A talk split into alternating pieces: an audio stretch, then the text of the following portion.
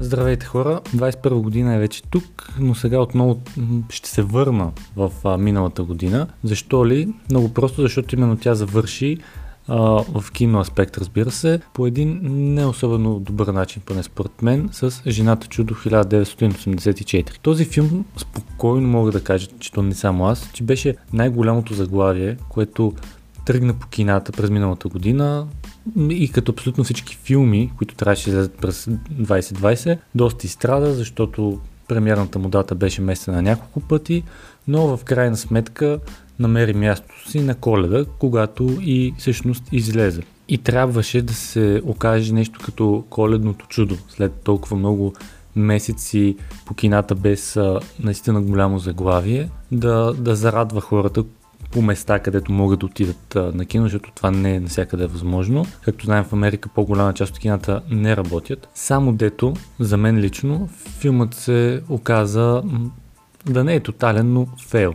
Тук е момента да кажа, че в следващите няколко минути ще пускам по някой друг спойлер от сюжета, така че който не е гледал Жената чудо 1984 да си запуши ушите. То не, че ще пускам кой знае какви, ще знам кой знае какви а, тайни, но все пак е неприятно когато не искаш нищо да знаеш, пък някой ти каже. И така малко отзад напред. Първият самостоятелен филм за Даяна Принц от 2017 година беше доста хубав. В смисъл, той доста добре се прие и от феновете, и от критиката, и самия факт, че спечели над 800 милиона долара в бокс офиса беше показателен за това нали, колко хора реално са отишли да го гледат. И това са си доста добри приходи на фона на а, 150 милиона, които Warner похарчиха за да а, направят филма. И то това са поне 150 милиона долара. И как, както казах, филма си беше наистина хубав, с добър сюжет, актьорска игра, визуалните ефекти бяха а, добри. Като цяло една наистина свежа глътка въздух за филмите на неформалната вселена на DC. Нали, особено като сравним Жената чудо, говорим за първия филм, а, с филми като Отряд самоубийци или Лигата на справедливостта, които за мен, и не само, защото такова общото мнение в интернет, си бяха чисто просто прахосване на пари и някои не лоши идеи просто бяха пропастени. През 2019 година пък излезе Шазам, с който DC дадоха заявка, че първият филм за жената чудо не е бил някакъв инцидент, а, просто е така да им се получило без да искат и че вече може наистина да спрат да бъдат боксовата круша на Марвел в това отношение, защото знаем, че DC имат не по-лоши супергерои от Марвел, просто Марвел знаят как да ги направят интересни за публиката и как да ги вкарат в интересни сюжетни линии, нещо, което не се случва с DC поне до, до момента. И, и след като Шазам се оказа второ добро попадение за, за DC. Към Жената чудо 1984, нали, втори самостоятелен филм, имаше така доста по-големи завишени очаквания да затвърди този възход. И тук идва обаче голямото но. И то е, че лично според мен това не се получи. Едно на ръка е, че филмът не е типичен супергеройски, който сме свикнали да гледаме, нали, и аз също така, въпреки, че нали, има си а, немалко такива черти, но това, че не е типичният, няма нищо лошо, нали, не мога да гледам всичко под кълъп, просто го изтъквам. Но някак на мен проблемът ми е, че нито супергероят, в случая жената чудо Даяна Принц, беше, ми беше супергерой какъвто очаквам, нито злодеите, които всъщност бяха два, бяха, бяха злодеи. Поне за мен от тези, които, нали, злодеи, които виждаш, виждаш злобата в очите им, или поне разбираш нали, подбудите им и те да, за това да бъдат лоши и те да са, нали, що го да е адекватни. Не просто, защото искам така да съм лош. За разочарованието от, а, от злодеите аз а, виня Танос. Сега ще кажете какво пък вкарва Танос в а, Жената чудо.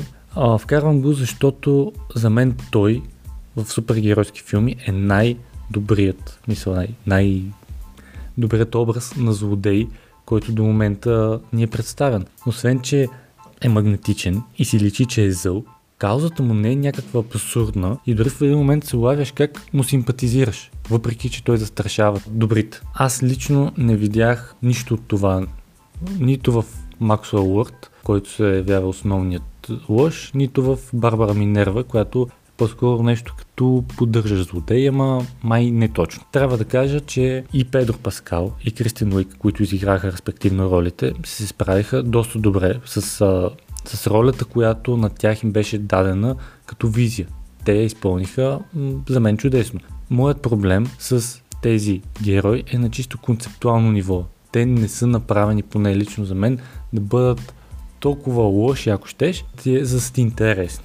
Максуел Уорд, например, хем е лош, иска да се добие с камъка на желанията, за да едва ли не да постигне абсолютно всичко, което иска. Хем обаче е някаква мека душица и в края на филма, поне за мен, доста лесно се отказва от а, всичко, към което се е стремял, за което е мечтал. Това не смятам, че е типично за, за злодей. Барбара Минерва, от друга страна, която също сбъдва желанието нали, да е по-готина, по-желана, да бъде нещо като Даяна Принц, дори еволюира в а, лошостта си, така да се изразя, става, нали, се превръща в, а, в гепарда и става още по-смъртоносна. След това отново в края на филма, когато се разваля всичко, изглежда сякаш стария човек просто, което пак ми е много странно на фона на абсолютно всички филми, нали, които сме гледали до този момент. И затова казвам, че не е типичен, нали, това няма, няма лошо, че е различно, просто на мен дори ми стана малко смешно, че тези хора, които ще трябва да са лошите, които трябва да, да променят свет към по-лошо, прекалено лесно,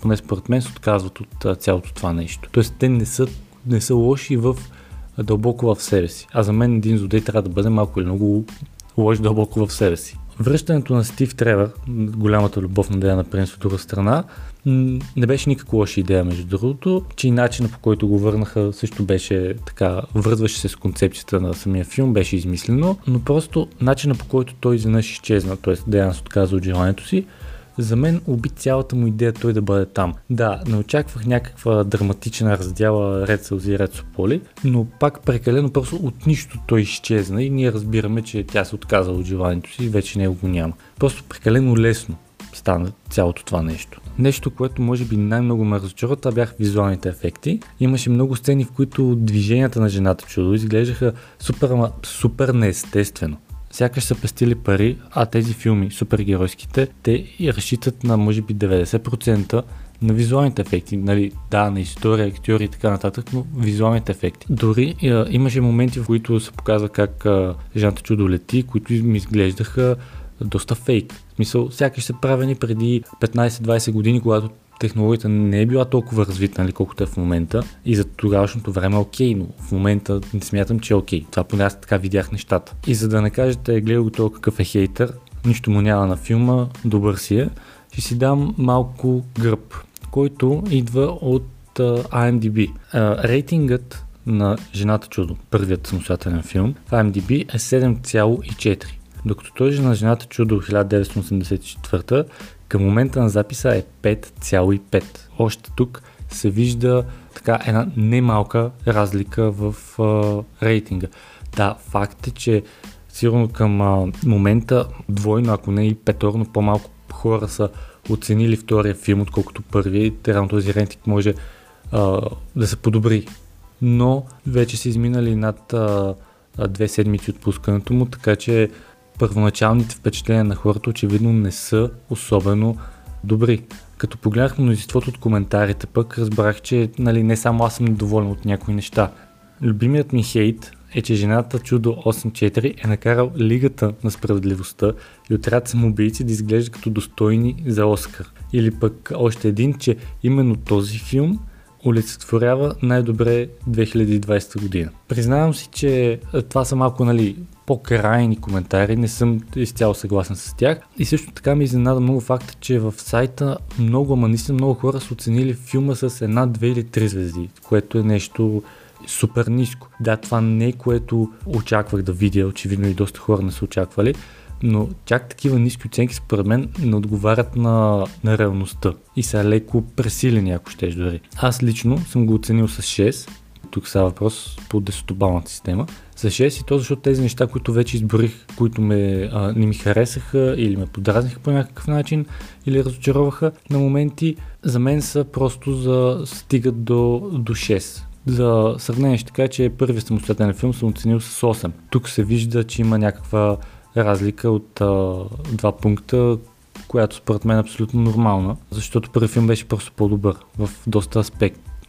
Но чак такива оценки по една, две, три звезди за мен наистина са пресилени, защото тук не, това, което ви, видях, не става въпрос за двама, трима, петима човека, които просто не са го харесали, а за наистина десетки, да не кажа стотици такива оценки, което пък отваря една друга тема и тя е за това дали ние всички не сме станали прекалено взискателни, но не в този градивния смисъл на думата, а просто разглезени от това, че имаме страшно много избор от това какво да гледаме. Филми, сериали, документални филми, каквото щеш. Изборът наистина е голям и много лесно си позволяваме да заклемяваме нещо като това е буклук, нали, това става, това пък е много добро. Защото дори един, не си даваме сметка, че дори един а, буклук, а, за него стоят много хора, които са работили, чисто нали, създадат идеята, историята, сценарии, да се заснеме актьорите, целият екип.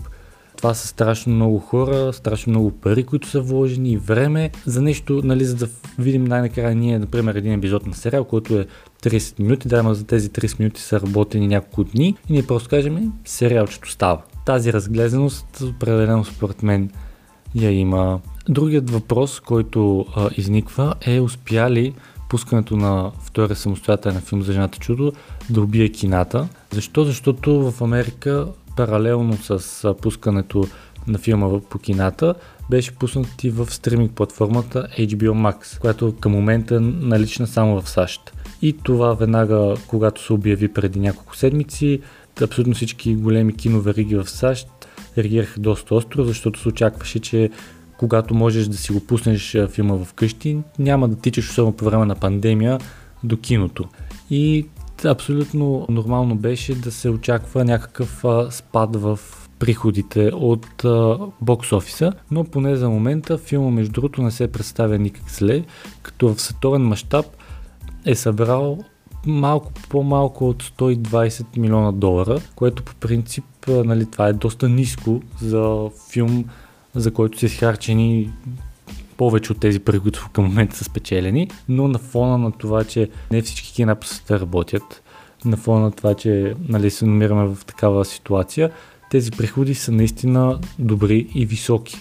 Така че към момента определено може да се каже, че решението на Warner да пуснат в САЩ нали, един от най-големите пазари не е убил кината. Като заключение ще кажа, че Жената чудо 1984 за мен лично е крачка назад за DC в борбата им с Марвел, а очакванията бяха, както моите, така и на доста хора, да бъде по-скоро обратното, да бъде крачка напред или поне да отстои позицията, но аз така го видях, за мен си е крачка назад. Да, филма не е някакъв пълен дизастър, но лично аз очаквах доста повече и от историята, и от начина по който тя е представена, нали, вече споменах визуалните ефекти, които също ме разочароваха. Актьорите се представиха супер, но просто чисто концептуално ниво някои неща куцаха и поне за мен. Интересно ми е да чуя вие какво мислите, успяхте ли гледате Жената чудо 84, ако не сте, смятате ли го направите, а ако сте, какво мислите за филма?